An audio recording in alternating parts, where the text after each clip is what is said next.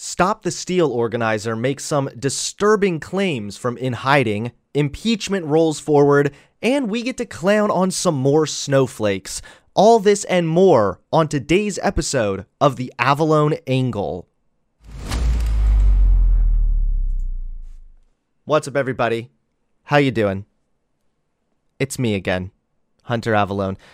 I hope all of you have had a good day. So far, my day's been really Orwellian. Um, it's now obvious that that you know that word has no real concise def- definition. So, yeah, my day's been really Orwellian. Weird. Didn't Hunter Avalon say a few years ago that conservatives are not being censored? I did, and I still stand by that. Uh, I actually went over that on yesterday's episode. So if you're curious, I went in depth on that. I did literally live, did all the research, pulled up my sources, explained my reasoning. It's almost two hours long.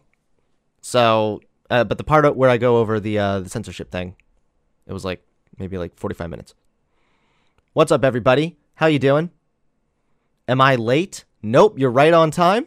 Welcome, Twitch viewers. Welcome, YouTube viewers.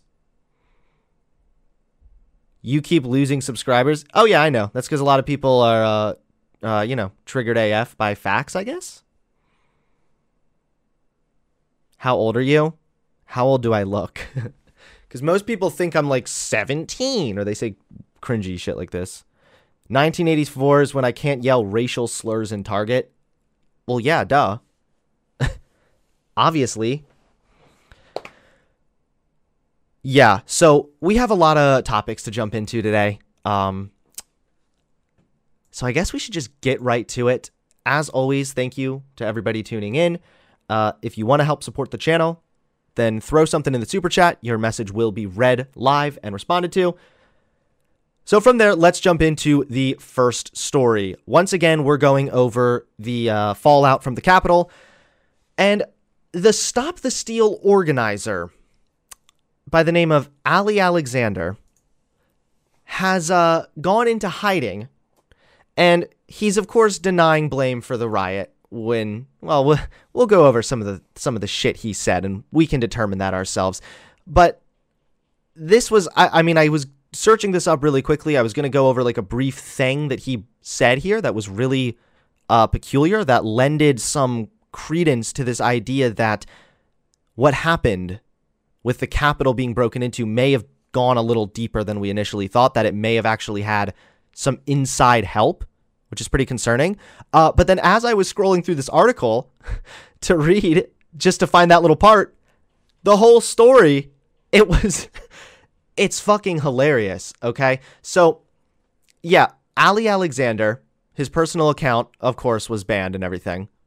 Uh, two weeks before thousands of Trump rioters breached Congress, Stop the Steal organizer Ali Alexander said his group wasn't violent yet. So he specifically, like, he, from the very beginning, he was giving credence and getting as close as he possible possibly could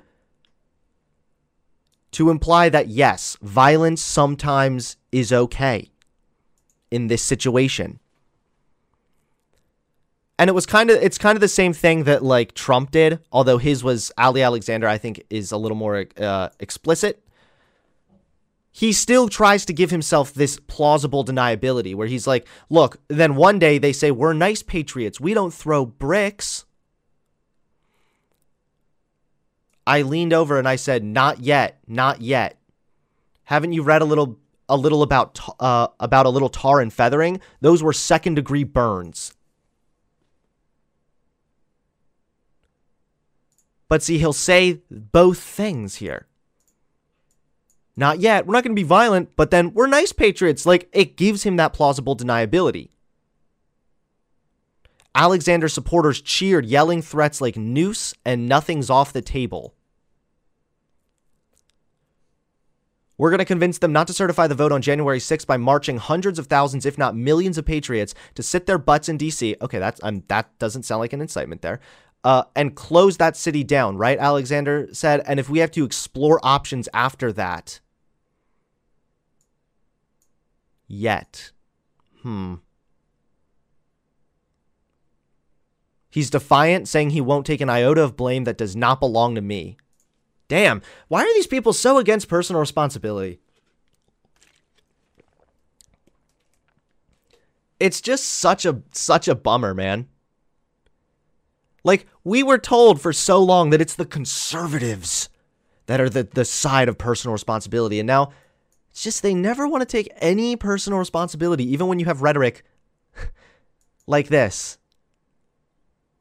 So they're talking about how he used that yet. That sort of that was a way to kind of signal that he was okay with violence if it if it came to it.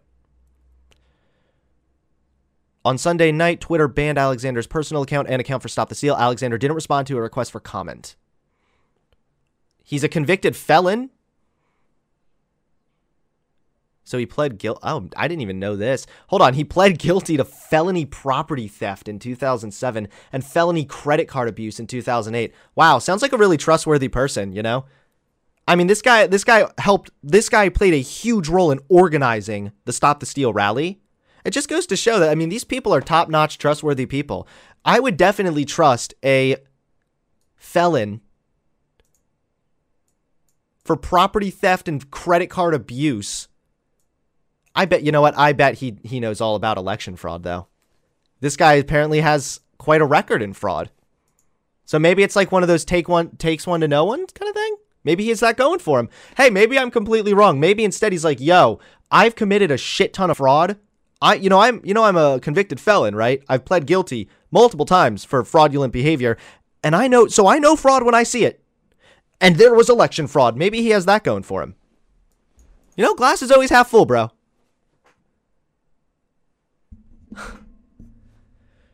so this guy worked with Jacob Wohl, who's a complete dumb fuck. You know, way back, I briefly uh, did some like podcast work with Jacob. This was, of course, before either I was ignorant or I, I think it was a little bit of both. I was pretty ignorant about this guy, uh, and um, he hadn't actually become that fucking crazy yet. But just goes to show the type of people he's hanging out with here. Alex Jones, and Jacob Wohl. Jacob Wohl, by the way, for those of you who don't know, he is a career liar. Multiple times he's been busted for trying to set up fake allegations against certain Democrats or whatever. Like he's a he is literally a career liar. And uh this Ali Alexander guy gets even more fucking bizarre when he starts like bringing up all this religious stuff this is when it gets really weird. Before Trump's 2020 election uh, uh, defeat, Alexander was perhaps best known for Donald Trump Jr. retweeting his groundless claims that Vice President elect Kamala Harris is not an American black. What the fuck does that even mean? Well, you heard it from this guy. Again, I guess he knows when someone's lying. I wouldn't let this guy buy me dinner, though. Because who knows? Who, that might be my credit card he's using, and I don't even fucking know it. But he was invited to the White House. Oh, that's always cute. He was invited to the White House for Trump's social media summit. And then he says, "God, okay, let's let's really get we're going to get spiritual here, guys. It's okay if you want to take a step back, maybe do a little bit of a uh, meditation here. Um we're going to try to hear from God today." Just like Ali Alexander. Now not only is he a convicted felon, and a dude who played a serious role in organizing this shit and inciting the mobs, but apparently he is also a prophet ordained by God. He says, God gave me the color orange in December 2019. Is that because it's like you're when you go to jail?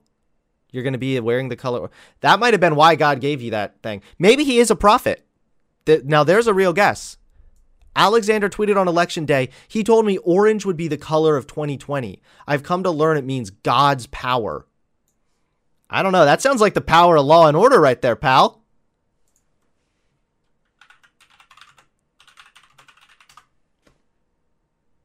I think that God may have told you. I mean, God was off also because now it's 2021, but I think this might be why you're uh why you were given the prophecy. Why God gave you this prophecy that orange was going to be your color, bro. Yeah. Or maybe it was just a bad dream of your past. I I don't know, whatever. Um After Trump's election defeat, Alexander positioned himself as one of the leading Trump re-election dead enders with his Stop the Steal group, which quickly became a clearinghouse for pro-Trump personalities rallying outside of the state capitals. Alexander also started to promote mega rallies protesting the election results in Washington in November and December. Even clashing with rival organizers over who deserved credit for the events. He dubbed this protest the Wild Protest. Okay. Now, this is when it gets really shady. He says on January 6th, Alexander claimed in a video he had some organizing assistance from pro Trump representatives. Paul Gosar from Arizona, Andy Biggs from Arizona, and Mo Brooks. And he says we four schemed up putting maximum pressure on Congress while they were voting, Alexander said in a video posted before January 6th. Now, let's not get, I don't want to get into like conspiracism here because we know that this guy's a fucking liar. We know that. And a spokesman for Biggs disputed Alexander's story, claiming that he wasn't aware of or meeting Mr. Alexander at any point and had no contact with protesters or rioters. So this is more of a, you know, we don't really know who's lying and who's telling the truth, but it gets a little more shady when you realize that others are now coming forward with similar type claims. I'm sure most of you have heard about this now. New Jersey Democrat says members of Congress led tours ahead of the riot. And she said it was essentially like she said she witnessed colleagues leading people on tours of the Capitol in days prior to the violent riot. And she was treating it like it was almost a preparation for the siege. I also intend to see that those members of Congress who abetted him, those members of Congress who had groups coming through the Capitol that I saw on January 5th, those members of Congress that incited the violent crowd. See, it also it sounds really vague. And is there Did she say hold on. Cuz part of this just sounds like she just gave some people a tour, like they just gave people a tour. Hold on. She witnessed colleagues leading people on tours.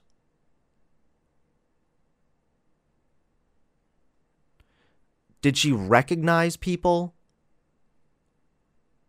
And runs for office again. It doesn't have access to classified material. I also intend to see that those members of Congress who abetted him, those members of Congress who had groups coming through the Capitol that I saw on January 5th, oh, for the next day those members of Congress that incited this violent crowd. Now, there have been, uh, like, House Democrats are now vowing to look into this as well. So we're going to know more. Um, and, you know, the more I read over this, I try to, again, I try to always take stuff like this with some skepticism. And uh, it's just, it's really vague. A little more details do come out in our next article. So we will jump into that shortly. Um, but it's just a little, it is a little bit weird at the very least when you have Ali Alexander saying that he had organizing assistance from pro Trump representatives, right? And then now you have actual Congress members saying that she witnessed colleagues leading people on tours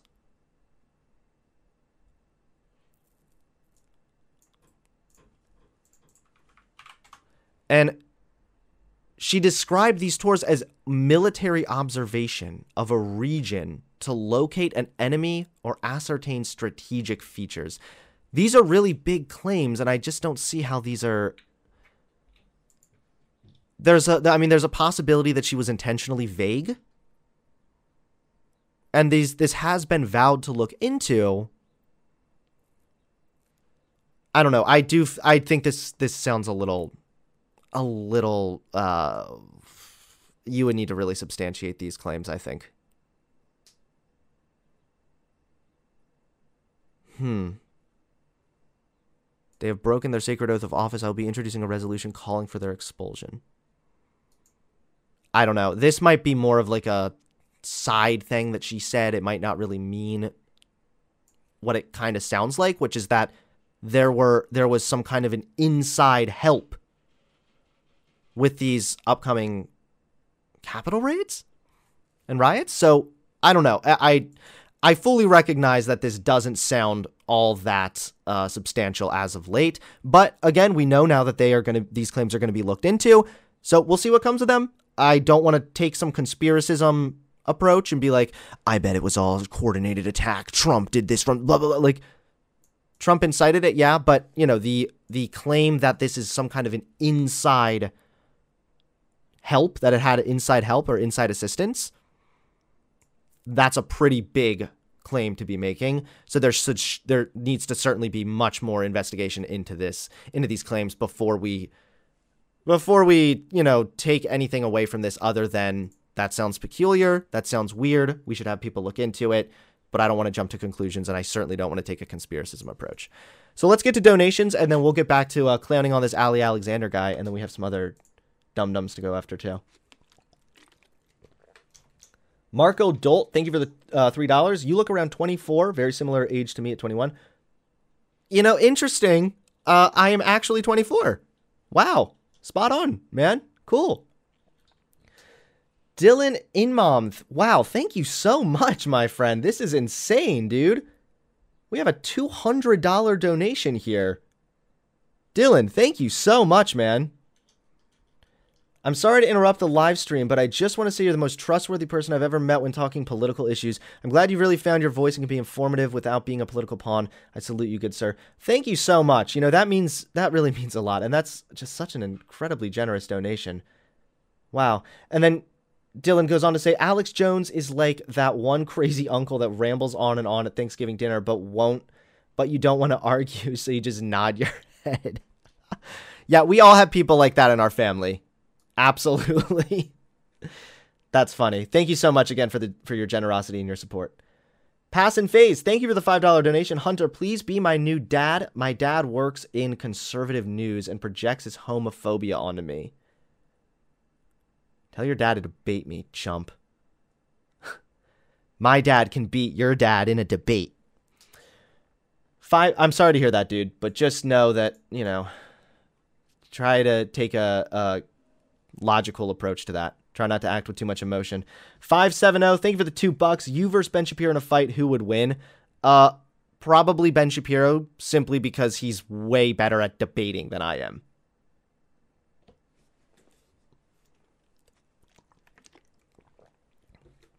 Like, I don't like Ben Shapiro very much, and I don't agree with a lot of things he says anymore, but I mean, there's no denying the fact that the guy's great at debate. He's with, really good with rhetoric. So, so yeah, the the claims that this may have had inside help pretty sketchy. Sounds a little sus, but they're going to be looked into. And until more comes from it, all that we can take away from that is that it is sus. Here's some more examples of Ali Alexander. Uh, he said, may not one Hold on, wait. When did he go crazy again with the religious bullshit stuff? This guy's just insane. He began tweeting frequently about 1776.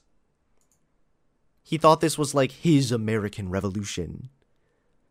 But he's not George Washington. He's like fucking. He's just British. All these people are British. and it's funny because that's a meme, but at the same time, it legitimately holds weight right now. 1776 is always an option for free men and women. Okay, pal. Stop trying to be a hero, kid. Uh, if they do this, everyone can guess what me and 500 uh, 500,000 others will do to that building. 1776 is always an option. Yeah, come on. That is such obvious fucking incitement. Absolutely. Yeah. Alexander's anger wasn't limited to Congress after four people were stabbed after a December MAGA protest outside the Hotel Harrington, a downtown Washington hotel popular with Proud Boys. The hotel announced that it would be closed for several days around the January 6th protest. Okay. And Alec, this angered Ali Alexander. Maybe what? Maybe he like already scheduled, like pre-ordered a prostitute to be there while he was in town or something, and that's what he's like. Dude, come on. You know how hard it's gonna be to like reschedule this shit.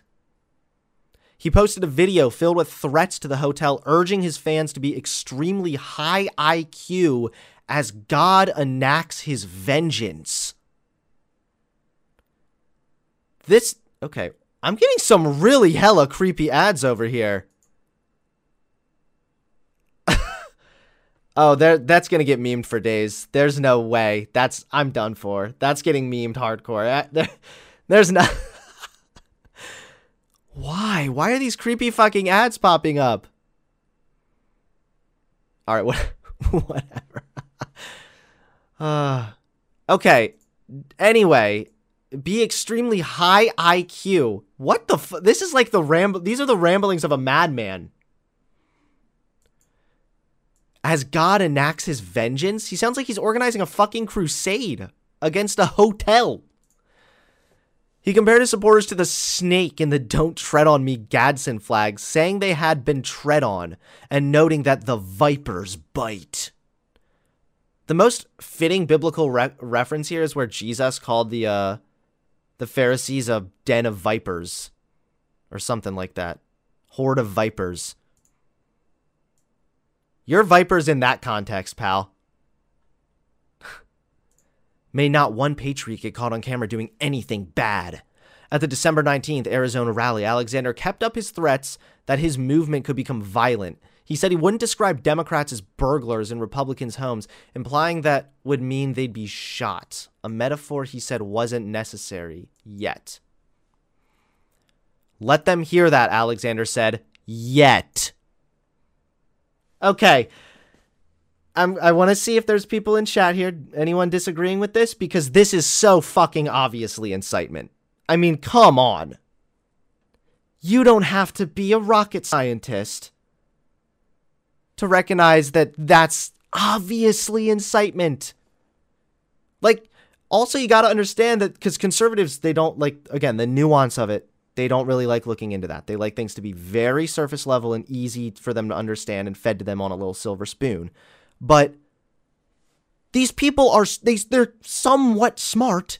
They're not complete, total Neanderthals. Like, they know that if they go out there and just say an explicit, we need to march down to the Capitol, break the window on the left, and then once we start to hoist each other, it like obviously he's going to use some ambiguity there so that now he's denying this.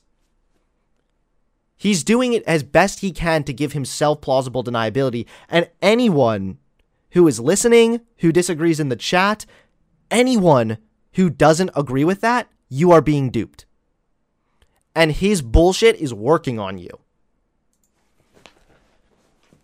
The night before the January 6th rally, Alexander riled up Trump supporters in Washington with a victory or death chant. These guys, dude, they're so fucking dramatic.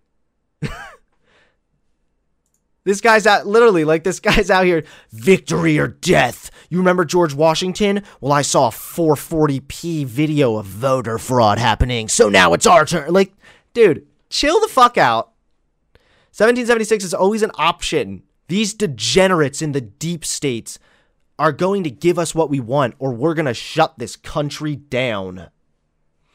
Also, a little creepy when you now know, based on the report yesterday that we went over, um, the FBI is aware that more protests and more vi not protests, more violence, they are anticipating more violence at the Capitol buildings at all 50 states. We're going to shut this country down. I mean, that alone sounds like an incitement of what is now that like the FBI is anticipating. Obviously, we're going to have to see how that plays out. We don't want to, again, jump to conclusions too quickly, but.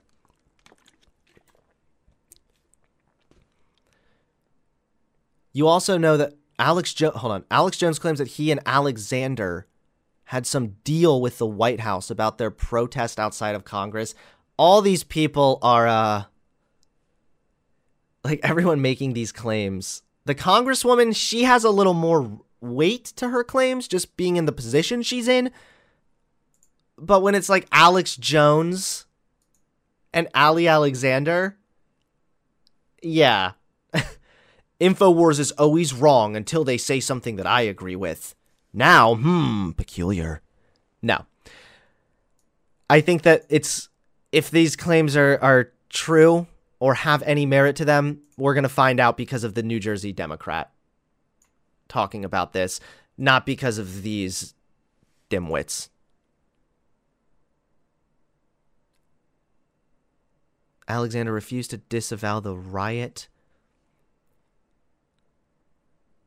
I don't disavow this, Alexander said in a video filmed overlooking the Capitol. I do not denounce this. This is completely peaceful. Mm, okay. Whatever. Now Alexander claims to be hiding, alleging in a video posted Friday that he needs 2K a day, 2000 bucks a day to fund his security detail and other expenses and hitting his fans up for donations. Pussy. What a little bitch. We're to go and fight. We're to fight to the death if it kills me. Oh my god, guys. No. Wait, can we, that's like the puppy meme. The strong Hold on. We got the strong uh me Fuck me. strong dog meme. First week. That should come up, right? Come on. Yeah. This is this is Ali Alexander right now. Ali Alexander leading up to the rally. 1776. We're gonna fight like George Washington. Give me liberty or give me death. And this is him after the riot. No, please. Can somebody please spare a, bit, a shilling? Please. I need my security detail. I'm in hiding. I'm in a little teepee out in the woods somewhere. like, it is so. that is, that's, yeah, that's what happened to this guy right now. That's a shame, too. Well, hopefully he gets his money 2K a day to fund his security detail. He's in hiding. If you're in hide, that's one hell of a. Uh, well, actually, let me think of how reasonable that is because you know I've I hired a security detail for something once. Yeah, security detail is pretty expensive, so that that makes sense.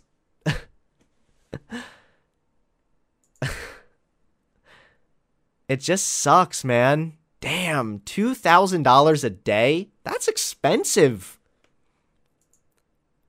I mean, you're basically spending your car payment and a mortgage on having this little security detail around. And th- do you really need that much of a security detail? Honestly, I kind of personally, and this is purely hyperbole, I feel like he's just projecting a little bit. He's probably paying these people to be his friends. Like, he doesn't want to be left all alone now when the whole world knows that he incited this shit. I don't know. Whatever. It's just. In a Friday video, Alexander claimed that his rally never turned violent. But Alexander also read a quote from Rush Limbaugh that positively compared the rioters to the heroes of the American Revolution and said rioters who entered the Capitol should suffer light consequences, if any. This guy's being so blatant. Is that the end of it? Yeah. I think people should be rowdy. I think people should be messy, Alexander said. I do believe that we own that U.S. Capitol, so I'm not apologizing for nothing. Okay. Well, if anybody is still not convinced that this guy purely, or I'm sorry, certainly played even just a little itty bitty role in inciting this. Anyone who now denies this, you're living in la la land, pal. Oh, by the way, even people like Karlyn Borysenko are falling down this fraud rabbit hole and claiming that Twitter is censoring conservatives. Yeah, that that the problem with that is the topic is actually fairly nuanced. And again, conservatives don't like the nuance thing. It's really funny because when you talk to a conservative about systemic racism, and you argue about how con- uh, black people, when they're disproportionately killed by police, that has a systemic racism component to it, as, lo- as well as like the criminal justice system, et cetera, et cetera. We've been over that conversation. We're not going to get into it all right now. But when that happens, they're like, well, it wasn't racism. It wasn't because they were black. It was because they were breaking the law. You ever heard about 1350? But then when it's conservatives getting banned, they argue that it's conservative censorship. They're banned because they are conservative. But that's not what's happening here. What's happening there is you are banned because, sure, you might be a conservative, but you violated the TOS. And virtually all these most the most recent situations with like Parler getting booted, for example, it was pretty it was a pretty transparent process and Parler had multiple chances. Now again, this doesn't mean that I'm in favor of these gigantic corporations holding so much power and uh, holding so much of the market share. But there are still times where these might be justified. Some of the big tech decisions can still be justified. It's literally like you can believe that like the police system is bad, right? Or corrupt or needs to be reformed. Keyword there, system, not police officers. Um but then you can also recognize that yeah, I'm glad that that police officer just saved that life of a woman who was being raped by shooting them. Or something like that. Like you can recognize a problem overall and then still recognize where even those flawed processes still can benefit certain aspects. Like this isn't not this is, that's not that hard to grasp, right? So no, it's not be they're not being banned because they're conservative and you know people are still harping on about that little clip on Twitter, the 18 second one.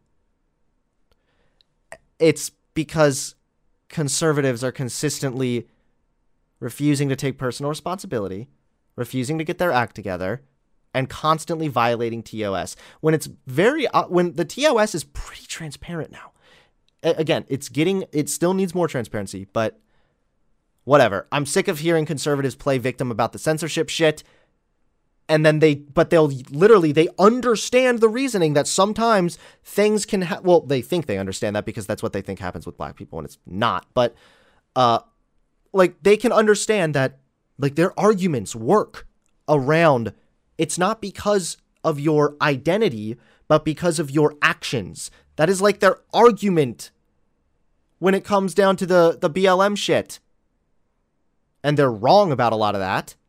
But then when something like this is actually a clear cut example, they're suddenly like, it's not because of anything I did, it's my identity as a conservative that's being victimized. That's the way for them to profit off of it as quickly, to, uh, the, the more also.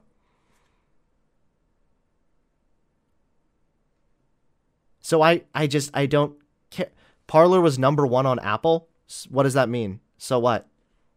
If anything, that would be more of an incentive for Apple not to, to ban them. I'm just the the conversation is getting really stale because the conservatives keep on making the claims.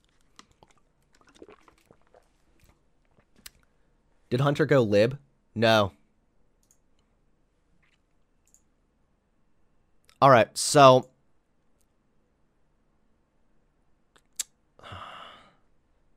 let's see here.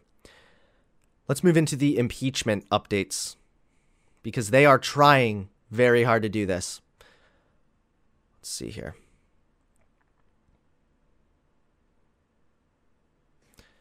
So, more Republicans are also siding with the Democrats' impeachment efforts. Uh, Miss, uh, Miss Mitch McConnell, fuck him, by the way, but Mitch McConnell was very friendly to the idea. Um, he's not really commenting on it much until it actually com- like gets to his desk. Last I heard, uh, but this is these are li- live updates right here. Trump releases tweet-sized statement urging demonstrations to remain peaceful. Good. Okay. Yes, this is good. Thank you, Trump. This is something good that you're doing. Trump write, uh, wrote, in light of reports of more demonstrations. Uh, by the way, I mean, this is, you know, a little too late, perhaps, maybe just a smidge. Like if you're speeding down the road and then you like plow through a preschool and kill three uh, kids, and then five, you know, six, seven, eight days later, you, you release a statement, you're like, I condemn speeding and drunk driving and driving on LSD and everything else that I was tripping on. Like, by the time you do that, it's kind of like the damage is already done. So, but still, I am 100% willing to recognize when Trump does something right, and this is good. I like that Trump is saying this. I think he's taking a little more responsibility here in this situation, and that's good. In light of reports of more demonstrations, I urge that there must be no violence, no lawbreaking, and no vandalism of any kind. That is not what I stand for, and is it is not what America stands for. I call on all Americans to help ease tensions and calm tempers. Thank you. Okay. So there's a good possibility that Trump not having his Twitter now means that more people are going to actually have to issue statements on his behalf. So they're going to sound like this. So who knows? We might have a smooth seven days left. Is there seven days? Yeah. Thank you, Carissa. so we might have a little bit of a smoother seven days. Who knows? I'm I'm you know kidding around here. I think that this is good. I I am glad again that Trump said this, but it's kind of like the damage is already done and it's certainly not going to stop the impeachment efforts. There is no way.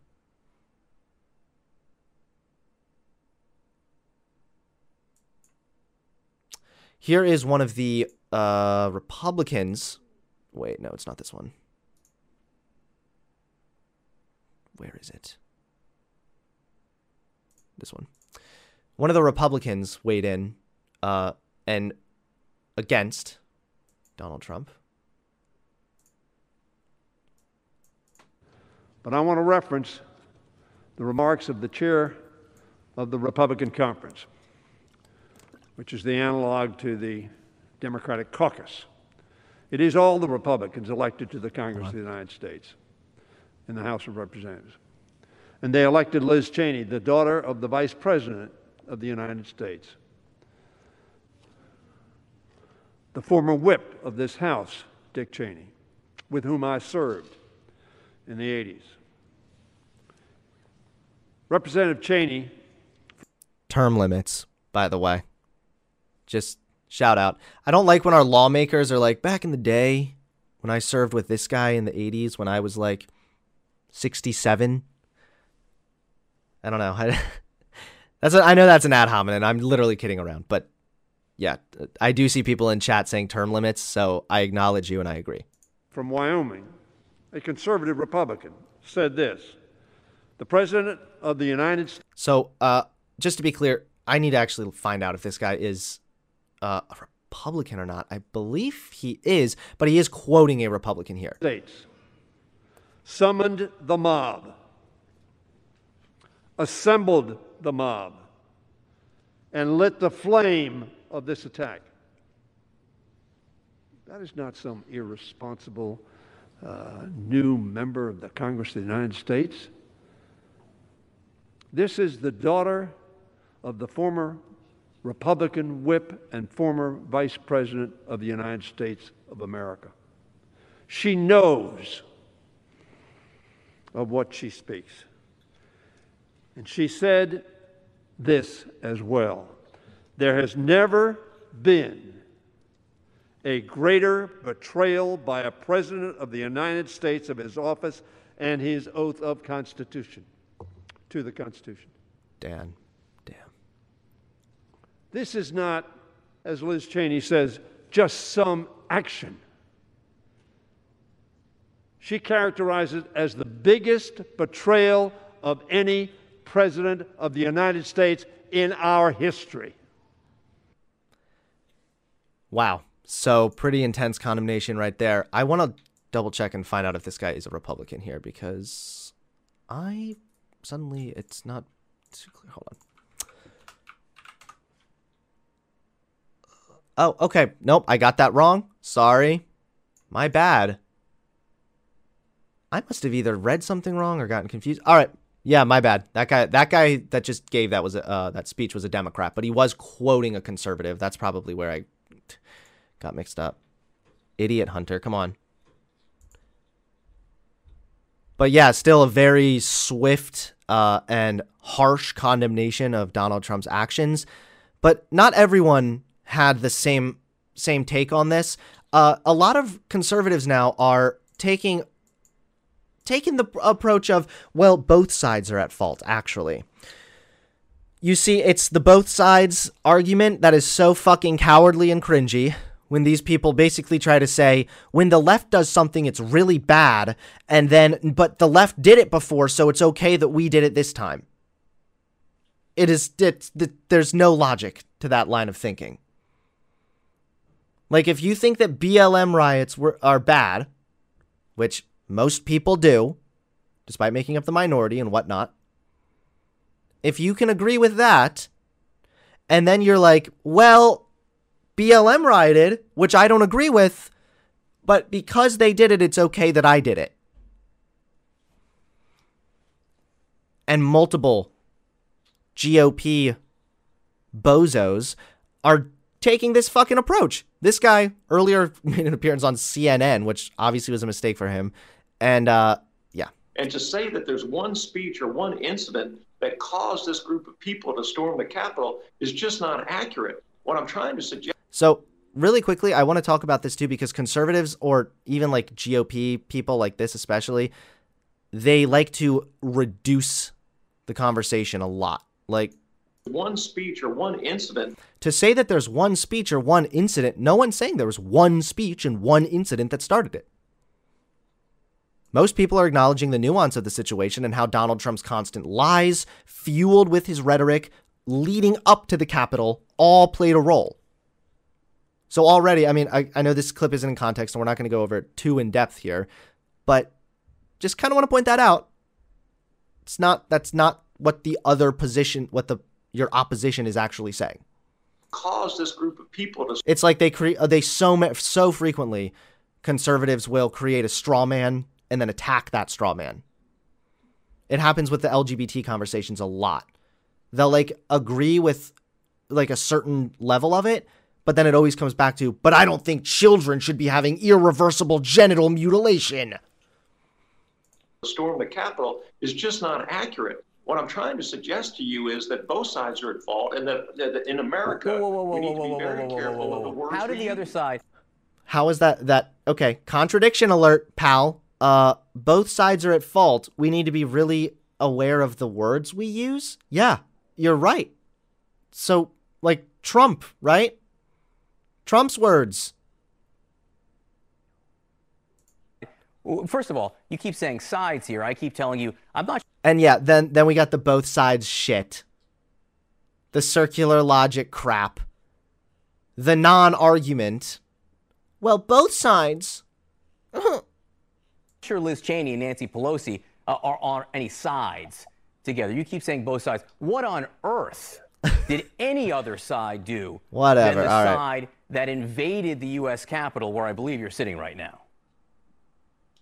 I'm actually standing in one of the House office buildings, but got him. Uh, what what what did the other side do? What what, what uh, you're asking me what Democrats have one done week ago, one week ago, what mad? week ago, one week. Oh, okay. So couldn't really hear him over the kind of annoying CNN guy. Hold on. What wing ago?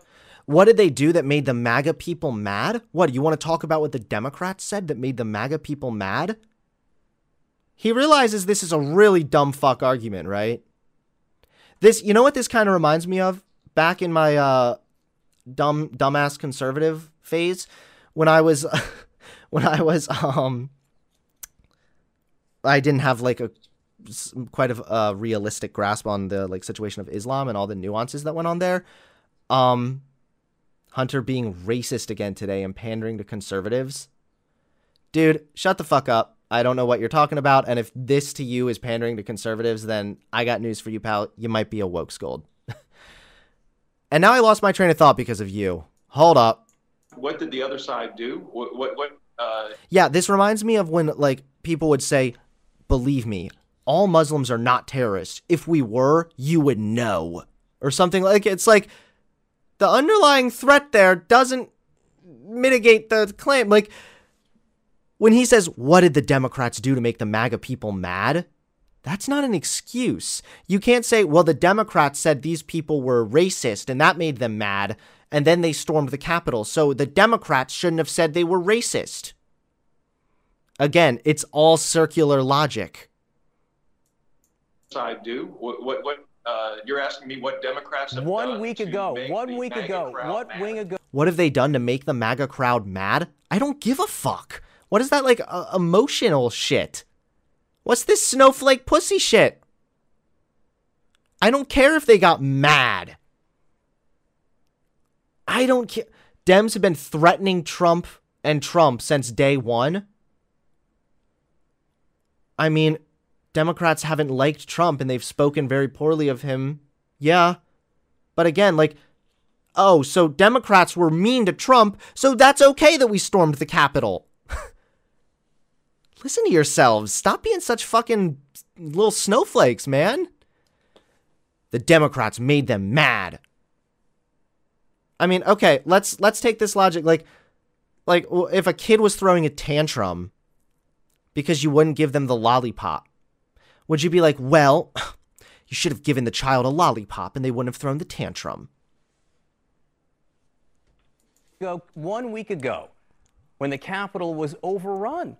I don't understand who is to blame for that other than the people who overran the Capitol and the people who may, and whether or not you agree they did or not, the people who spoke before and may have. In- Yeah, so basically his argument is the Democrats made them mad. So this is again such fucking contradictory logic because they if if you agree that the Democrats speaking mean about Trump and the MAGA people is enough to make the MAGA people mad and then use that as a blame on them for playing a role here, then you better damn well admit that Trump and his rhetoric played a role also. But I don't know if this guy's going to do that, considering the fact he's up here on CNN trying to pass the blame off when it doesn't even make fucking sense. who overran the Capitol and the people who may, and whether or not you agree they did or not, the people who spoke before and may have incited that mob to overrun the Capitol. Oh, well, cut off there. I was waiting to hear week his ago, response. one week ago, crowd what mad. wing? It's such circular logic. The Democrats saying stuff mean made them mad, so they are at fault. Trump? Hmm? I don't know. Is it really incitement? like, come on. It's such such uh, circular logic. And have the Democrats been perfect? Has their rhetoric always been super nice and friendly and not insightful sounding? No, not at all. Democrats are far from perfect. I fucking despise the Democrats. So yeah. Like they did it too is the whataboutism fallacy. And also, it's just like pussy shit. You're just pointing fingers. Man, personal responsibility. Why does it always come back to personal responsibility? Every time lately on this show, it's come back to personal responsibility. So you heard it from this doof. You heard it from this doofus. Democrats were mean, so they they're to blame for the Capitol riots. telling you, I'm not sure Liz Cheney and Nancy Pelosi uh, are on any sides. To you is that both sides are at fault, and that, that in America Whoa, whoa, whoa, we need to be very careful of the Tristan McCoy, thank you for the $2 donation. The Republican Party is now QAnon. I'm scared. Uh, You know, let's try to avoid generalizations of that size. Uh, it's definitely true, though, that conspiracism has, and this sort of far right magatard bullshit has certainly made its way into more mainstream conservatism in one way or another. And this guy wasn't the only one that tried to do the both sides thing. And oh, look, she basically says the same the same thing as the other guy. These people it's like these people call the left uh, NPCs and then they go off and basically just parrot each other. our words have consequences. Again, far more applicable to Trump's rhetoric. Let's see.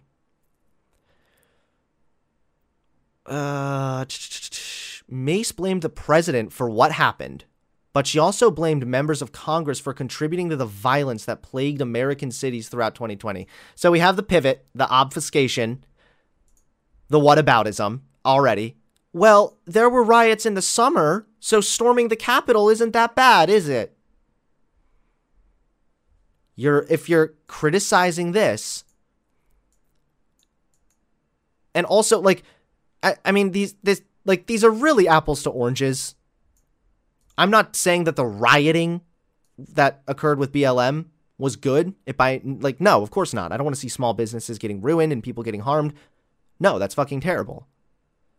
But to try to compare this, which had an entirely different motivation and intent behind it, to uh, like arguably an insurrection attempt where a bunch of radicals stormed the Capitol building and put our elected officials in danger. I mean, I think we can just acknowledge that these things are a little different.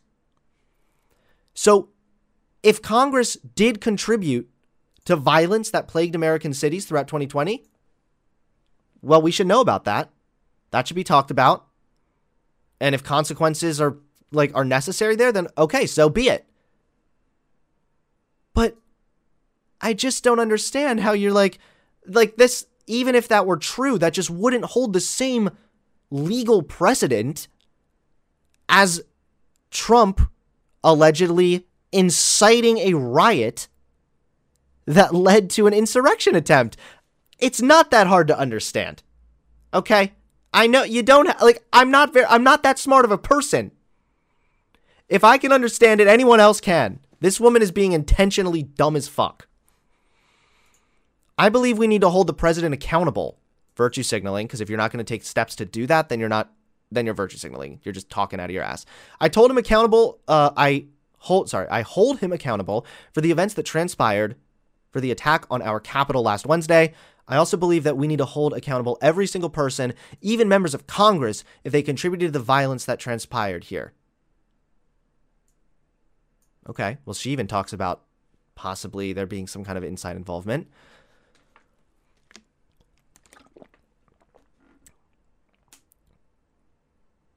Mace then called on House members of both parties to be accountable for their own words and actions and help bring the country back together. You know what this sounds like? This sounds like the spoiled little kid who uh they they get they start throwing a tantrum when their older sibling has a birthday and they don't get presents. So they're like, "Oh, well, we'll we'll bring a present for the the other little kid who's, you know, it's not his birthday, but here's a present too so you don't feel jealous."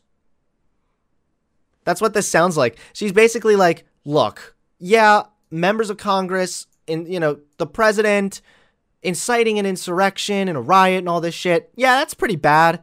But you know, to hold the country accountable, why don't we give the other side? Can we like penalize uh, someone else who said something that could have incited a riot that came of a, the civil rights movement over the 2020? Like, we'll give them a little side too, just a little something. So look, everybody's happy. Don't get jealous. Like, come on.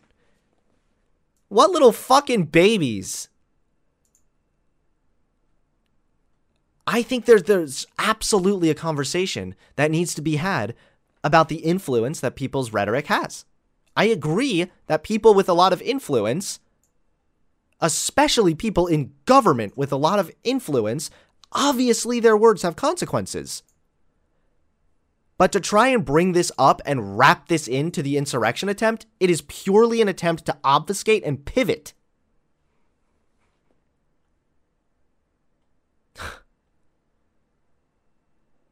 This is just so cringe. And we need to recognize number one, that our words have consequences, that there is violence on both sides of the aisle. It, if there is violence on both sides of the aisle, which I will agree with, not quite the same uh, level of violence if we want to really get into the nitty gritty there. But yeah, if there's violence on both sides of the aisle, that's of course bad. So then why would you use that as, an, as justification for your the violence on your side? Why wouldn't you say, you know what? I think that violence on all sides is bad. Hold on. Let me. Where's it? So I assume she's voting against the impeachment, right? The U.S. House of Representatives has every right to impeach the President of the United States, she said. But what we're doing today, rushing this impeachment in an hour or two hour long debate on the floor of this chamber, bypassing judiciary, judiciary uh, possesses great questions about the constitutionality of this process. D- is this, is this, is this bypassing certain? I mean, they're having a debate about it, right? They're going to cast a vote as far as my limited understanding is they're going through the proper channels of government here.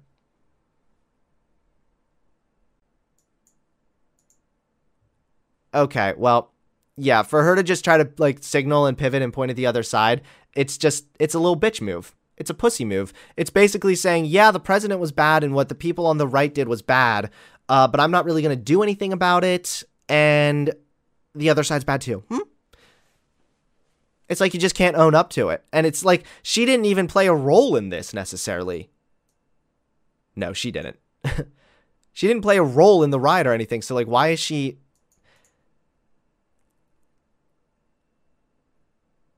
Hold on, she's unironically trying to quote Dr. Martin Luther King here. Today I'm asking my colleagues to remember the words of the legendary, the great leader in this country, Dr. Martin Luther King, who once said that time is always right to do what is right. And if we're serious about healing the divisions of this country, Republicans and Democrats need to acknowledge this, not the first acknowledge this is not the first day of violence we've seen. We've seen violence across our country for the last 9 months.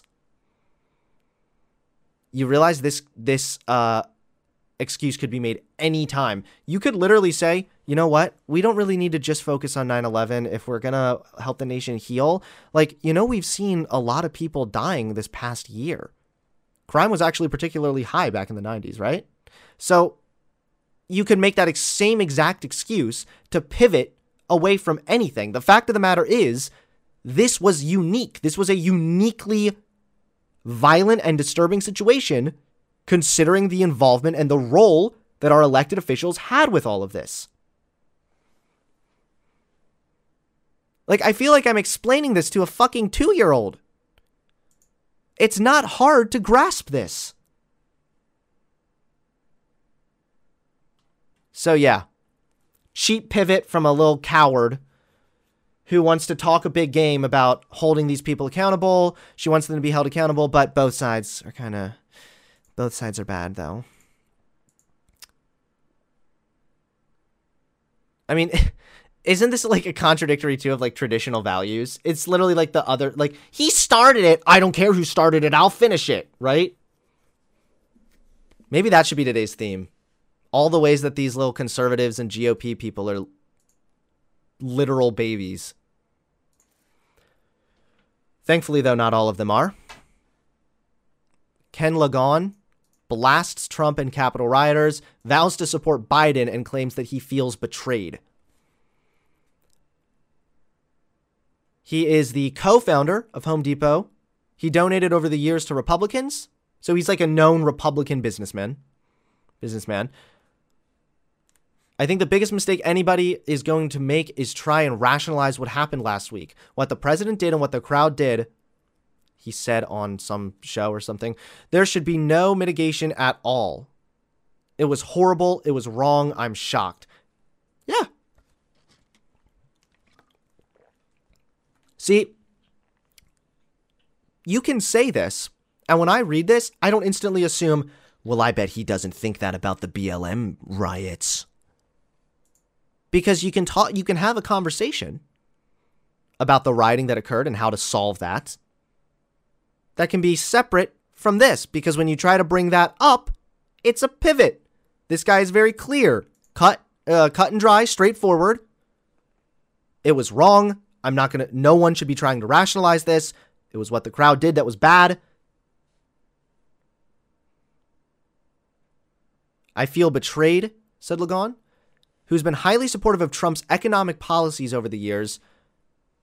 Well, yeah, of course, considering he's getting tax breaks from Trump's shit, while also at times criticizing the president, such as for his response to the deadly white nationalist rally in Charlottesville, Virginia. Last weekend was a disgrace, he said. It should never have happened in this country. If it doesn't break every American's heart, something is wrong. It breaks my heart for sure. I didn't sign up for that. Damn. So, yeah, I mean, it, I know this do, it doesn't really hold that much weight, but it does show that Trump's allies are even against this. Trump has a really uphill battle, considering how many people and how many uh, bridges he's burned with this situation.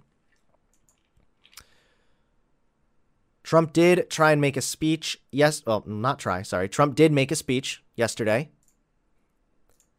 He visited the border wall in Texas. And I was going to go over this, but now I see it's 23 minutes and to be completely honest, I do not feel like watching a 23 minute long speech about of Trump. But there's also transcript there's a transcript here.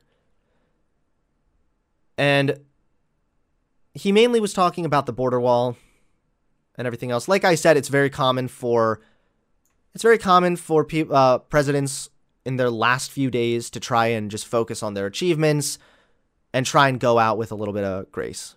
And now Trump is very clearly dedicated to uh, trying to do that uh, after the insurrection and all all that little little bump in the road. But even during this speech, Trump further refused to take responsibility.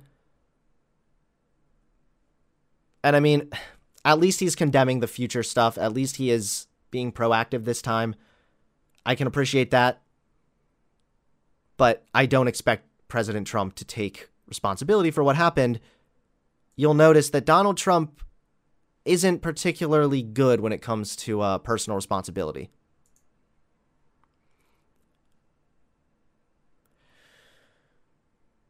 All right, let's take a look at you, chat. How you doing over here?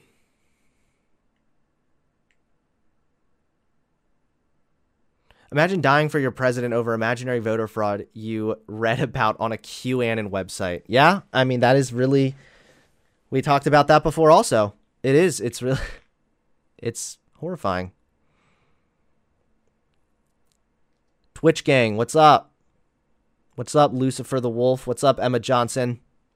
Twitch gang, how you doing?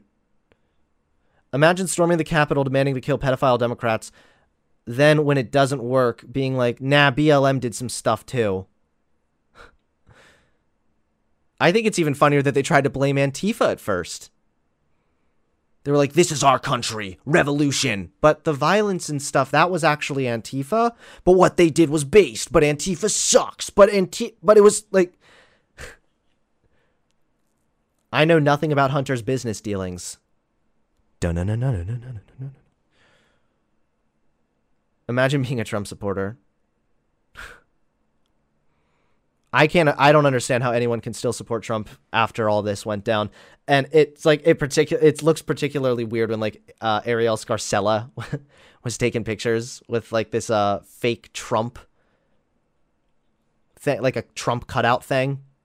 And she was like, "Look who I ran into." Haha. it was like a day after the whole insurrection shit. Hunter, you centrist or left? It's been a while. I'm kind of both, center left, I guess, but I try to just take more objective stance. Hunter works for the Mexican cartel. Conf- Yo, dude, keep it down, man. All right. I'll let you know what I'll let you guys vote. What are we gonna do next? Do we want to go over uh, Glenn Beck or PragerU? Both are very equally hilarious and dumb. And if you're listening on Spotify, don't worry, because both of these things can be listened to purely as well. PragerU. I'm seeing people voting PragerU, so that might be that might be the that might be the vote. All right, yeah, PragerU, I guess we're to go with them. Okay. So, PragerU, I am very ashamed to say this see, feels like a, such a long time ago now, but it wasn't actually that long ago, sadly. I did work, a little bit of work for uh, PragerU. I am very ashamed of myself now for that. Obviously, it was still, you know, before I left the right. And I did some bullshit thing on like gender, which was incorrect. And uh, Joel Patrick, I it, some of you probably remember, Joel Patrick called me out for it. And you know what? I thought that was actually a pretty fair criticism. I thought it is lame that I have denounced these views, but that I profited off of them at one point. So I factored in, I you know I I uh, I don't think it was, I was paid per view. So I went ahead and I figured out how much money they paid me for those videos. I took them down, and then I donated that money that I made off like the gender misinfo video uh, to a like pro LGBT organization that went out to uh, help homeless youth, homeless LGBT youth. It was like a, a, homeless shelter. They did a lot of charity work, uh, and they specifically were targeting uh, the LGBT community, and that was you know that they were really like reaching out to that uh, minority. So I donated that, and of course, you know, I did do so in Joel Patrick's name. Uh, I'm a humble man. I don't need my name on that donation. but yeah, that that's my little tragic story of the time that I did some shit with PragerU that I have now since done my best to mitigate.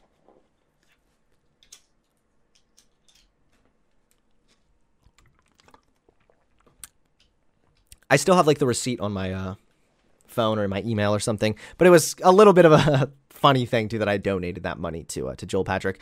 Most of you already kind of know this story because I talked about it in uh, my video called "I've Been Exposed," where Joel Patrick call uh, called me out and tried to expose me.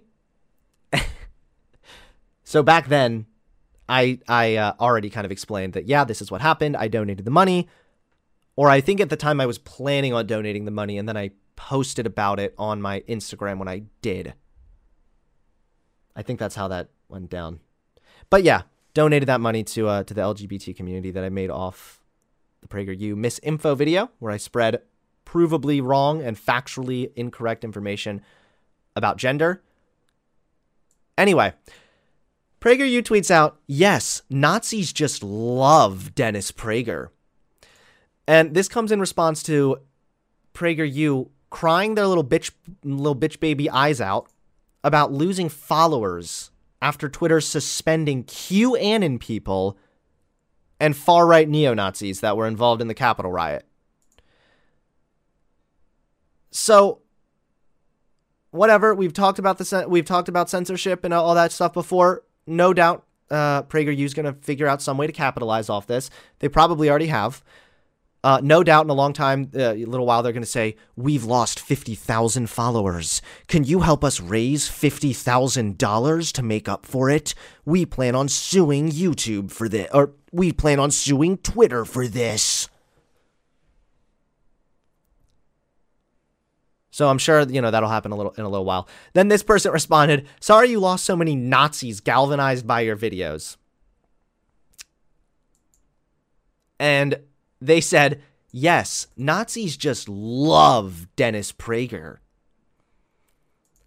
Which is ironic because that's, I mean, that's partially true. And we're going to talk about this because back in 2019,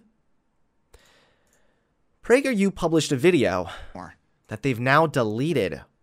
That's a little strange. Why would they delete this? Hmm, maybe we have to start taking the conservative, like, conspiracism approach on this. Hey, conservatives, all you PragerU people that like, uh, pe- all the people that still unironically watch PragerU, isn't it kind of peculiar that they deleted this? I wonder what they're trying to hide. And what they are trying to hide is the fact that they did this little video with this nice little gentleman who ironically enough, kind of resembles a skinhead here. Um, Owen Benjamin. And as someone who makes his living as a comedian, that's a big problem. Now, here's what's funny: is this guy was hosted on a video called uh, "The Strange Death of Comedy." Tell a joke now, and who knows who you might offend. Identity politics is taking the fun out of just about everything. So, Owen Benjamin, I'm wondering how many people are uh, they didn't delete it. It's censorship, probably. yeah, probably. You know what? That's true. PragerU was censored by. Uh, As a left. whoa, what the? F- Shut up, please, pal. PragerU was censored by uh, one of the people managing their YouTube channel. They were trying to de- delete them. Now, we can maybe go over this video because the video in and of itself, I don't actually know if, like, it's just about him basically crying because he can't say the N word in comedy anymore. Um, yeah, but anyway, this guy's an actual neo Nazi. And no, that's not hyperbole. That's not even an exaggeration. This is a provable thing.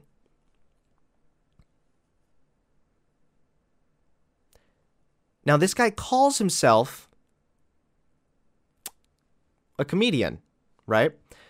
And this is how these people do this shit a lot, where they will hide their bullshit in comedy. In a YouTube live stream in March of 2019, now deleted, and let's let's think about this really cl- really carefully because I know there are going to be people who are ver- very skeptical. Hunter calling someone a Nazi, hmm, sounds like a libtard soy boy calling everything he doesn't like a Nazi.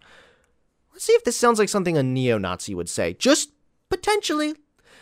He claimed Adolf Hitler really, and this is quote, quote, really what he was trying to do was clean Germany, clean it of the parasites, of the fleas. He did not hate Jews. He hated filth and he was trying to clean up. Hmm. Yikes. Eh, That's a nice way of putting it, I, suppro- I suppose.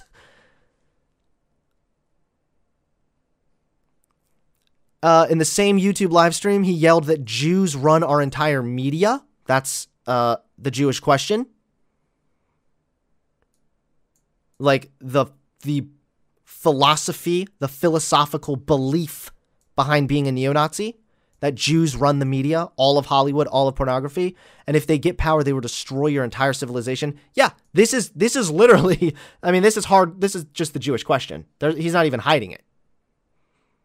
Yeah, this is the bullshit neo Nazi belief that Jews control the world essentially, and they're trying to subvert the white race.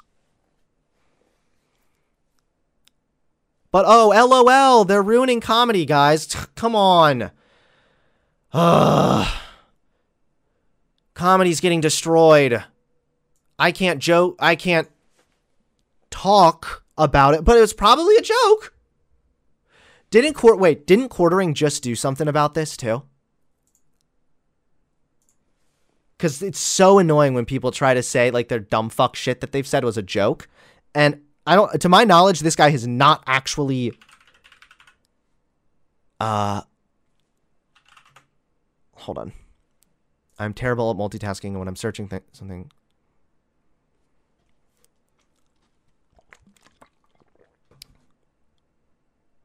Let's see. Um I saw something that Oh. Hold on. Okay. This tweet was deleted also. It's super cringy when people try to like hide shit behind jokes. This was a really good one. we all know about the guy that was part of the uh the Capitol riot who was wearing a shirt that said Camp Auschwitz over the uh, image of a human skull. And uh I mean, we know that the people willing to break into the Capitol, we know that they were actually some of them were uh, like hurling racial slurs at Capitol officers who were black. These people waving Confederate flags around, we know that they're probably kind of serious. But then here comes the quartering. The comedy understander. Heavens to Betsy, a joke! LOL, guys. Quartering did delete this tweet. I don't know why. I I, under, I don't know why. I mean, come on, dude. It was just a funny meme, right? Raiding the Capitol. That shit's all. I, that shit's bad. Yeah. But he was probably wearing that shirt. That that part of it was for shits and giggles and for some LOLs, man. It's a prank. It's just a jet. Like this is this. This is it's just a, a prank, bro, from 2013. This meme has made a full circle And now it's just it's just a joke, bro. Remember before with the Sam Pepper shit way back? It was like, oh yeah, I murdered your best friend and killed everyone you love, but it's just a prank, bro. and now we got this. It's just a joke, bro. The guy who broke into the Capitol building with a violent mob of racists, that was all serious, but the fact that he was wearing the Camp Auschwitz shirt, just a joke. Lighten up, Snowflake. Ever heard of comedy? Lol. Kind of went on a tangent there, but you know, there's never it's it's never inappropriate to start shitting on the quartering because he is one of the dumbest motherfuckers on the entire internet and he's also a huge pussy. You should listen to his conversation with Destiny actually. Because he backs off everything, every single thing that Quartering said on Twitter that Destiny then brought up. Des- uh, Quartering would go, "Ooh, yeah, mm, not everything. Try not to be too hyperbolic here. Virtually, or a good amount of things brought up, it was, ooh, that's a little yikesy. It seems a little spicy. Yeah, I don't know. Did I did I really say that? Like it's it was such pussy shit. But this guy, the Owen Benjamin dude, he calls himself a comedian and apparently was able to convince fucking PragerU to host him. This guy doesn't even pretend to be joking here. When he makes claims that Adolf Hitler didn't he didn't dislike Jews, he was trying to clean out the filth of Germany. Like holy fuck, dude. That's not even that like he's not even pretending that that is a joke. Oh, I don't even know if I can like be reading this and showing this. This might be a violation of TOS just in and of itself, even with the context here. Yeah, I mean, he's saying he posted a now deleted, of course. They always delete this shit because they're pussies.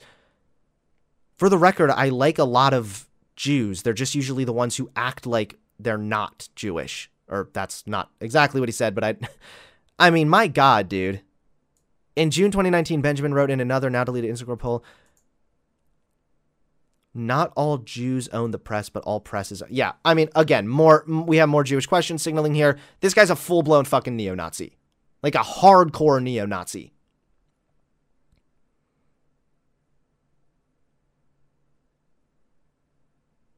What does the Voltaire quote mean?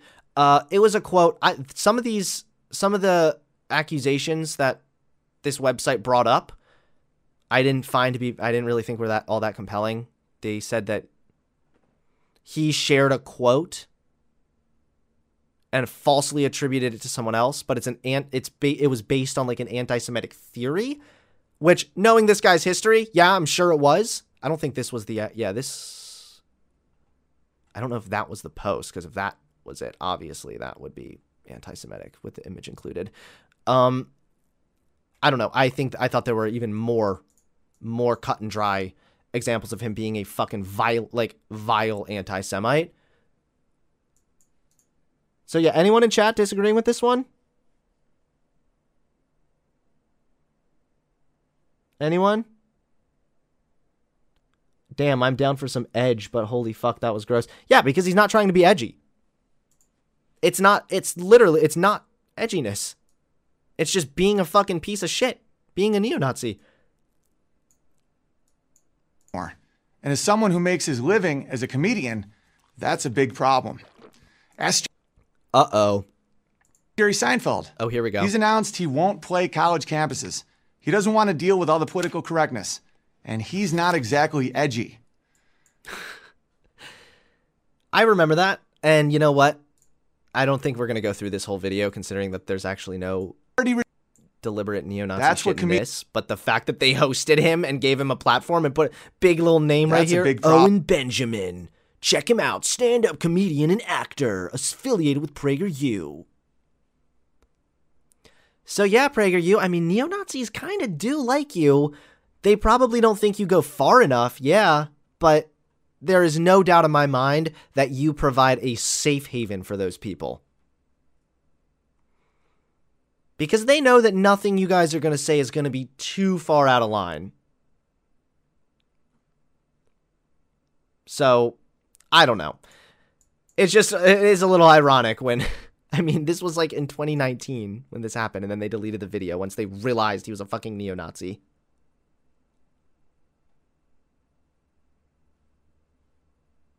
script. Three. Look at man, they have all this shit. Oh look, he does it. Oh, that's good. They, oh look at this, guys. Classic comedy. This wasn't included in the front bit since the video was cut for some reason. Three white men walk into a bar. You're racist. Is that a joke? In today's hypersensitive world, it's hard to know what's funny anymore. wow, what's funny, guys?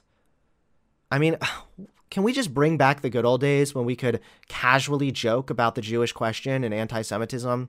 Please?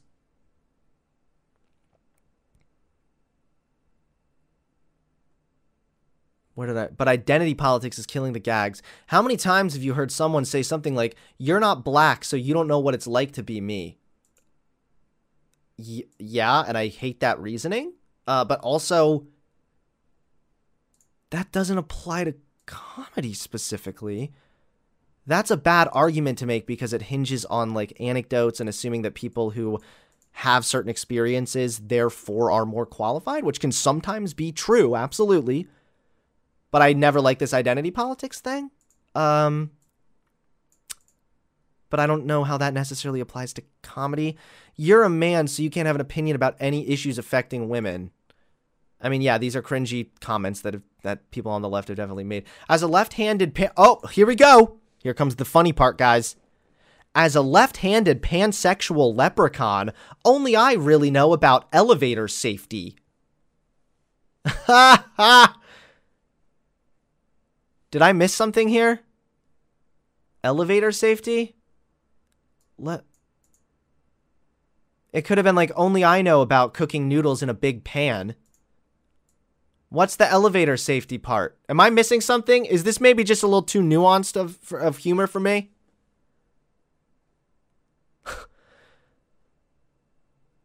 All right, well, whatever. Thought that was little good little dose of irony. PragerU. Yeah, neo-Nazis love us. Ha ha ha. Not. Meanwhile, ooh. This was the guy they hosted on their fucking show. I do, and you know what? I'm going to be honest. I do recognize that that's a little, that does is that it is a little bit of guilt by association there. Chicken um, cross the road. Oh, hold on. I kind of want to hear his joke now. I can recognize how that's a bit of guilt by association, um, but I'm not using this as an argument to claim that Dennis Prager is a neo-Nazi. But for the fact that they would say, "Oh yeah, neo-Nazis love PragerU," huh? When this was literally a, a neo-Nazi who liked PragerU enough to do a video for you people. Like that, it directly contradicts your tweet. We can't even agree that it's obviously absurd. Really? How about this? All right, let's hear it. Why did the chicken cross the road? Because he was transgender. Ha! Why is the rooster being paid more for crossing the same road? Is that so? Okay, actually, I kind of, I unironically, that was a little bit more clever than I was expecting. Okay, well, I mean, Hitler made some pretty good art, pal. Maybe you can crack some jokes, but it doesn't take away from the fact that you're a fucking neo Nazi. but while we're on the topic of neo Nazis, Glenn Beck recently had some really good comments to make. He had some really spi- a really spicy take Glenn Beck compares tech's ban on Trump to Nazis putting Jews behind the wall. Now, we know at this point that when it comes to the censorship thing, especially, conservatives really turn into the biggest snowflakes of them all. But when you start claiming that because people got banned from using the Twitter app, that that somehow is like comparable to what happened to Jews during the Holocaust. I mean, is this like you know you're you, like does he realize his his arguments here could probably be taken more seriously? If he was like, "Look, getting banned from Twitter is not the end of the world." But I think that we absolutely need to have a conversation about the power that big tech has. Why can't you take that approach? Why do you have to be like, oh my god, I can't use Twitter anymore? This must have been like what it was like to be a Jew during the Holocaust. I've seen more mental maturity from emo, suicidal, hot topic people. I've seen less less victim Okay. Let's let's go ahead and see. So he calls he says that Trump's exile from social media following last week's Capitol riots is like a digital ghetto, comparing it to Germans with the Jews behind the wall. Um, no. D- like, do. All right. You know how sometimes when things are so stupid, like they come so obviously to you, I have to unironically try and lower my brain cells so I can actually properly explain why this is wrong. Um, let's see here. Being holocausted and getting banned on from Twitter isn't the same thing? Does is that good enough? President Trump's exile from social media following last week's appearing on Fox News, Beck told Tucker Carlson, "Oh, man, we had two masterminds hanging out right here, having a good old chat. They were probably the best ideas that you've ever heard flowing out of the mouths of these two people. The government and high tech need each other. So, this with the implosion of trust, they have to join hands. And it's extraordinarily dangerous. See, it's weird because, again, I can agree with, like, some of this sounds a little over the top still, but I can agree 100% how that it's dangerous. Of course, the fact that, like, big tech but what's funny too is they're trying to make this sound like it's unique. Like, do you know how many of our politicians are controlled by corporations?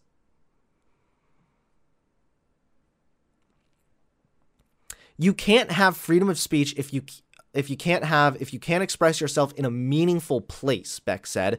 This is like the Germans with the Jews behind the wall. They would put them in the digital ghetto. Well, this is the digital ghetto. You can talk all you want to you can talk all you want to, Jews. You do whatever you want behind the wall. Well, that's not meaningful, and that's where we are. Wow. I think there's a little more that goes into it than that. Uh, also, you're talking about the President of the United States? Like, now that Trump can't tweet, he has no way of voicing his opinion. The president could snap. The president could fucking fart and have a uh, have a news conference, uh, press conference right now with the attention of all, all, every single national media, if he wanted to. Donald Trump, stop acting like this. Stop, stop, Glenn Beck, please stop acting like Donald Trump getting booted off Twitter is somehow the digital ghetto.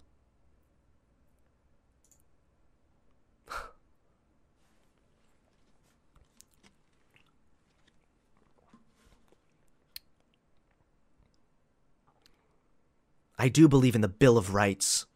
It's so cringy trying to bring in like the Constitution to these things when it's a private company.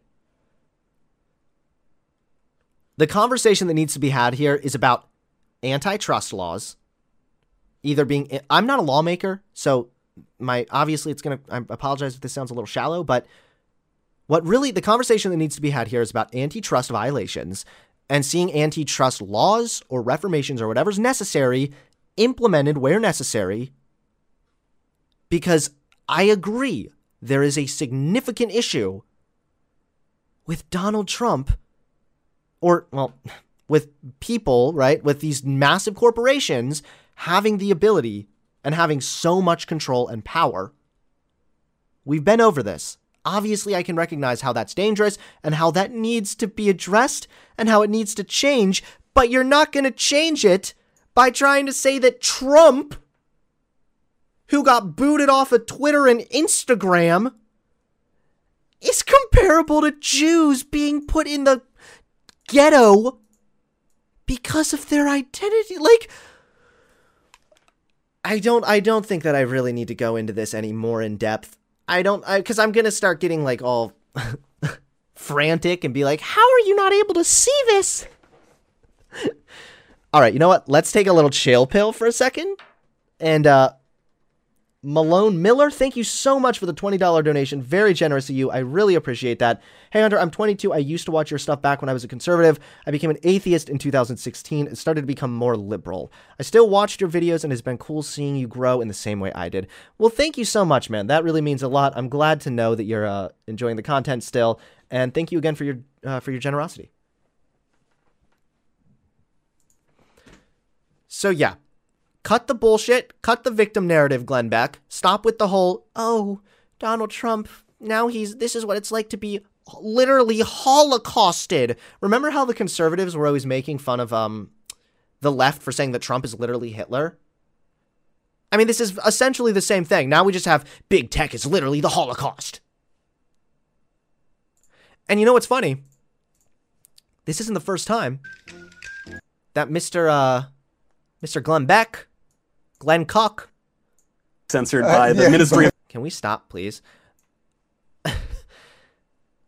has made this comparison. I'm trying to find this. I tried to find the standalone clip and I could not, so I had to find it in this hilarious, by the way, compilation of Dave Rubin because this is this includes Dave Rubin. So it seems that Glenn Beck has a uh, habit of making these kind of com- comparisons when he's just in the company of the most like highest level intellectual gods. Tucker Carlson and now Dave Rubin. I mean, you put both I'm telling you, if you take both of those people and put their brains together and combine their IQ, you're looking at like maybe the IQ of a french fry. Okay. So anyway, he makes this fucking uh comparison again, and it's just hilarious. Let's let's listen to the snowflakery. Don't copyright the music. Dave, you're Jewish. Very forward, Glenn. Thank okay. Dave. so Glenn, just, you know what? There's I don't need to commentate on anything. That's just very forward of you, Glenn. All right. Um, yeah. the, I feel as I was listening to you. Keyword feel for the first time, I feel kind of like keyword. I bet a lot of Jews felt in Germany where you're like, but that's so crazy. They'd never yep. do that. Uh, and you look back now and go, all that's bizarre. They would never do that. You could like the vagary. You're just like you're the only reason you're trying to com- you're comparing it to that that specific tragedy is because you want the most victim narrative, the most victim points that you can possibly get. This is disgusting. They can't possibly do that. You could make this excuse. Man, yesterday when my pizza order, when I ordered pizza, they guaranteed that it would be there in 20 minutes or less. And then they notified me that it was going to take an extra 15 minutes, even after they guaranteed that it would be there in, in only 20 minutes. And I feel like that must be what it was like in the Holocaust. Like, they can't possibly, they can't really be doing this right now. Like, when you make a dumb fuck vague comparison, you can essentially mine as many victim points as you want. I felt like it was a, I was a survivor on 9/11. Like I, I looked up and I saw the disaster and I thought this this cannot possibly be happening. They'd never do that. They would never uh, do and that. And you look back now and go, all of the signs were there. They were telling you what they were going to do. How did you miss it? I am Yeah. That that no. Okay. as far as big tech goes, there the TOS is there. You signed up for it. Okay, we're not going to have this conversation again. Am I crazy for thinking that? Yes.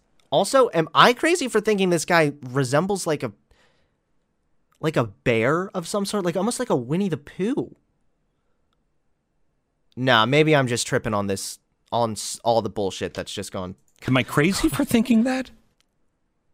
You know, it's one of those things where you start thinking it and you go, oh, could we really be there? And that's part of why it's so hard to think about it in a clear way. Could we? So remember, Dave Rubin's job. Also, Dave is on the blaze. So what kind of like boring ass circle jerk, too? But anyway, uh, Dave Rubin's job is to say whatever he needs to say in that situation to sound good.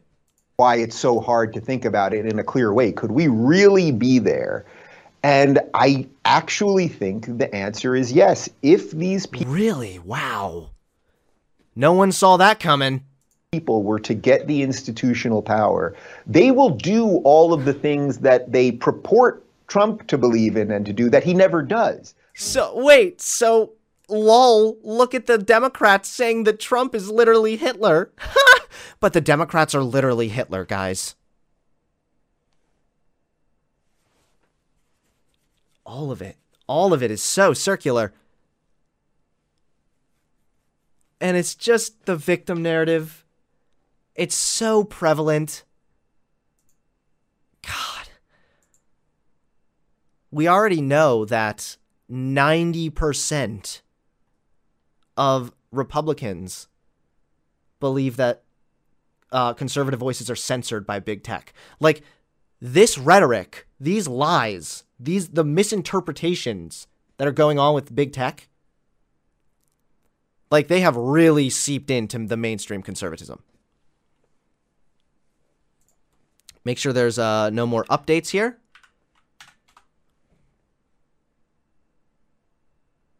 Let's see. Do we have any more updates? Hold up.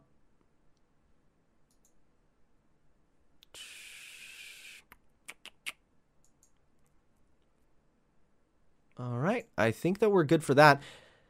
Well, why don't we wrap up today's episode with a little finale? Everyone's favorite. More Dave Rubin. Yes. Woohoo! That's what I'm voting. That's what I'm voting for right here. Let's see some more Dave Rubin big brain takes. These are the top 10 Dave Rubin moments from 2020. Compilation courtesy of Dave Rubin Clips. I am acknowledging right now that, uh, you know, some of them I'm sure they don't have full context, but you know what? We can laugh. We can laugh with the knowledge that they might not be in full context, but we'll, we, we'll be able to appreciate the big brain takes. Don't copyright me, please. Uh, All right, Kathy. Ann, she's a filmmaker. She said Pence needs to stop mansplaining, dominating, and gaslighting the women tonight. Um, there's a lot there. You got my feelings on the mansplaining part of it, but the gaslight. That's pretty cringy. I, you know what? I, ah, God, I hate when I have to start this shit out and then it's like they find the one tweet that's just, ah, yeah, can, can like, no more mansplaining, no more of that ma- man sitting, mansplaining, no more of that shit, please. End the end that crap in 2021, okay? But the good part here is how uh, well he understands what it means to be there. gaslit. You got my feelings on the mansplaining part of it, but the gaslighting, gaslighting, gaslighting is when, in effect, it's a, it's a phrase that sort of was born online because it's the idea that you go sort of so over the top with your response to somebody that it sort of it burns down the whole house. So instead of making like a cogent point, if somebody, if you're arguing with somebody, instead of making like just a sensible point, you gaslight them, meaning you just say something so crazy or so over the top that you've just destroyed the whole thing. Does that seem like what Mike Pence, quiet Mike Pence? I would let this guy be I, I would I would let this guy be my therapist. I mean, clearly he has such a good grasp on what it means to be gaslit. okay, yeah. For those of you watching or listening that actually don't know, that's not the definition of gaslighting at all. They put the definition up here in the uh, the, the compilation. It's a form of psychological manipulation in which a person or a group covertly sows seeds of doubt in a targeted individual or group, making them question their own memory, perception, or judgment. So it's ba- a, a mental health abuse and a way to make someone essentially believe that they are crazy or going crazy. And actually, Rubin, um, the term originates from, I believe, and I could be wrong on this, but I uh, I looked into it a little while ago because I wanted to find out why. It came from some some situation where there was a woman who her husband was trying to convince he was trying to convince her that she was crazy, and what he would do is he would take the gas on the light or it was on the stove. I, I think it was like a gas light. Yeah, gas light.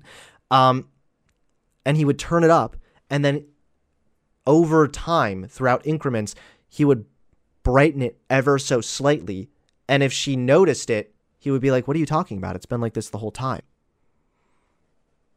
so that was like the way that he you know that was kind of where the first uh gaslighting definition i guess originated from i believe but like dave rubin wasn't even in the ballpark like he just he just took away like what the what like the kindergartner would think if they heard, "What do you think gaslighting means?"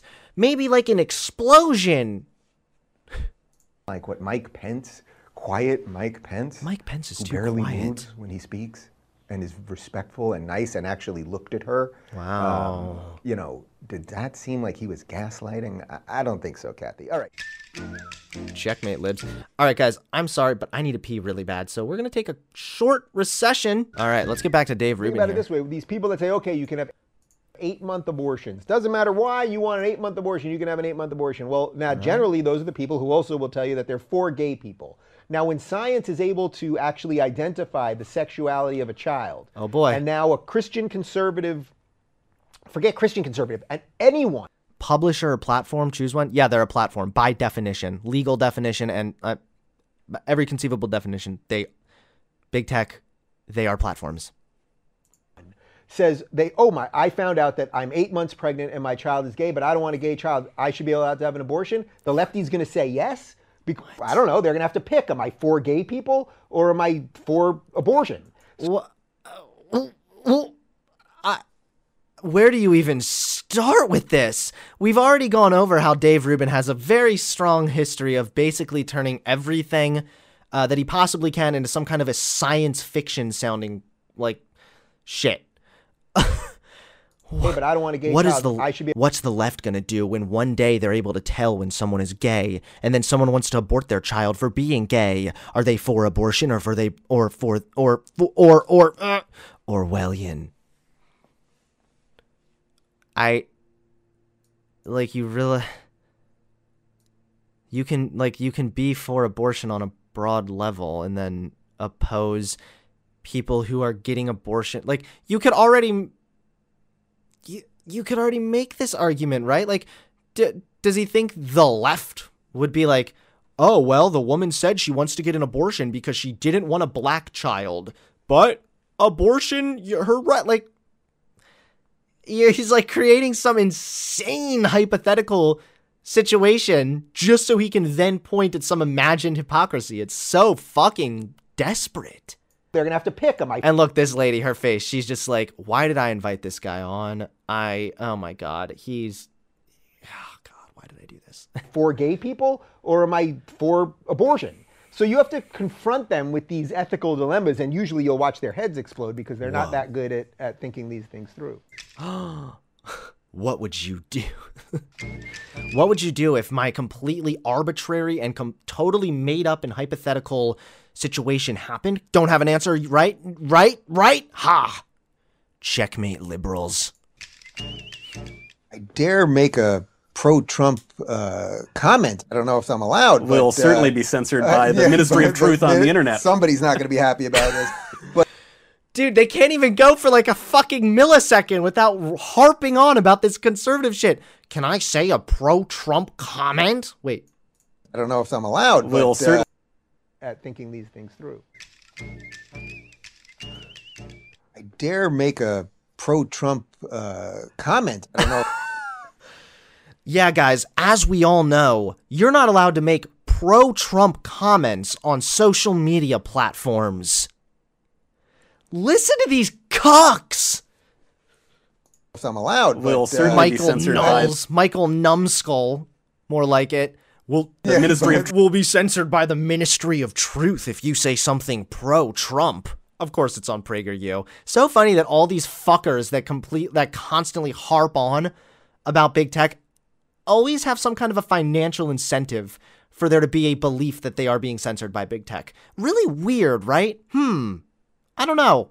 You'd think for the conservatives who who like are willing to look at a conspiracy at like any anything, anytime they don't know something, they're like, hmm, peculiar, strange, hmm. Well, isn't this a little eye opening here? Anyway, these people, dude. Yeah, we've already been over the data that shows conservative content, which is pro Trump, dominates Facebook, dominates searches, dominates, uh, I know they dominate on Facebook. Uh, I believe they dominate on YouTube as well. There is no systemic censorship of people for being conservatives. There's no systemic censorship of pro Trump comments. It's just, I hate to say it, pal, but it's because a lot of the times these people who are pro Trump also go on to make other remarks that violate TOS separate to their like pro Trump comments. Truth on the internet. Somebody's not going to be happy about this. But in many ways, when I was They lit- they literally just have like this imaginary idea. They're like, yeah, our overlords at big tech. We can't really say, don't say anything too loud. Don't, you know, my entire fucking conservative brand on YouTube with 2 million plus subscribers. Don't say anything pro Trump. We might get censored.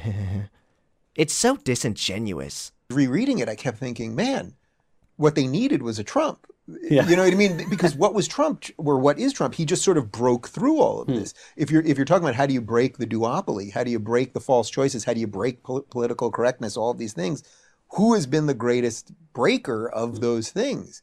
It's been Trump. So it's like, in a weird way, if the book had ended and there suddenly was this person who was just willing to do it for some very Okay, uh I, like I have not read 1984. I don't pretend to be this person that understands the book super well.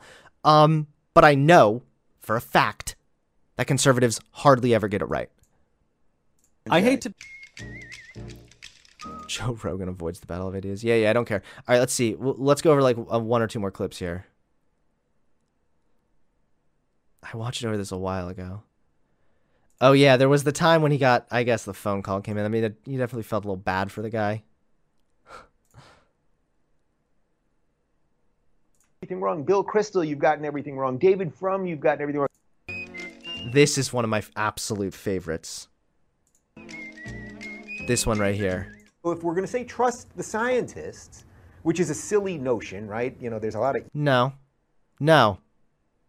It's not a silly notion to trust scientists. You anti-intellectual fuck. evil scientists out there. There's a lot of bad guy scientists out there. Have you ever seen a science fiction movie? I mean, not every scientist is right about everything. And by the way, Yo, guys, would you really want to go on an on an airplane? I mean, have you ever watched Star Wars? There are some pretty scary airplanes flying around uh, o- out there in space, man. D- okay, so you heard it here, guys. we're going to say trust the scientists. Don't trust the scientists because in movies, sometimes scientists can be bad. Okay, Dave. Well, I guess we shouldn't trust the president because in movies, presidents can be bad, and in real life, actually. I guess we shouldn't trust police because I've seen some movies about policemen being bad. I have. Yeah. I mean, that also happens in real life, but I mean, like, what? which is a silly notion, right? You know, there's a lot of evil scientists out there. Look at him. He's like evil scientists? Like he just had some like groundbreaking, groundbreaking thought here. This is just anti-intellectualism, and it's pathetic that he thinks that that is any form of a good argument. bad guy scientists out there. Have you ever Yep, there's a lot of bad. All right, well you heard it here, guys. Thank you, Dave Rubin, big brain Dave Rubin. Uh, there's a lot of evil scientists out there. Movies have also made sure to include evil scientists, so we should not trust scientists in the in our real in the real world because a movie made it. Okay, we're gonna jump into the last super chats and then we're gonna wrap up today's stream. Dark Master 25, thank you for the $4 donation. Random question, all-time favorite film? Oh, goodness. Oh, goodness. I I wish I could answer that. You know one that I watched recently was uh It's a Wonderful Life. I do like that movie a lot. You see, I like to listen to really intense, scary, hard rap music, and then I like to watch really relaxing, nice movies. Dark Master, uh, thank you again. I hate to be random as well. Played Cyberpunk yet? No. nope, I have not. I really don't play many video games. I don't really have a lot of time. Thank you, everybody, for tuning in today. Thank you, everybody, for the generous donations, and to everyone who watched, followed, and subscribed, both on Twitch and on uh, YouTube. You can also download this episode on Spotify. The link is in the description below. So please go follow me on Spotify. This episode will be available to download and listen to very soon. Thank you, everybody, who tuned in today, and you all have a wonderful rest of your day. And remember, don't trust scientists, okay? I watched an X Files on it, and it's that science is all bunk. See ya.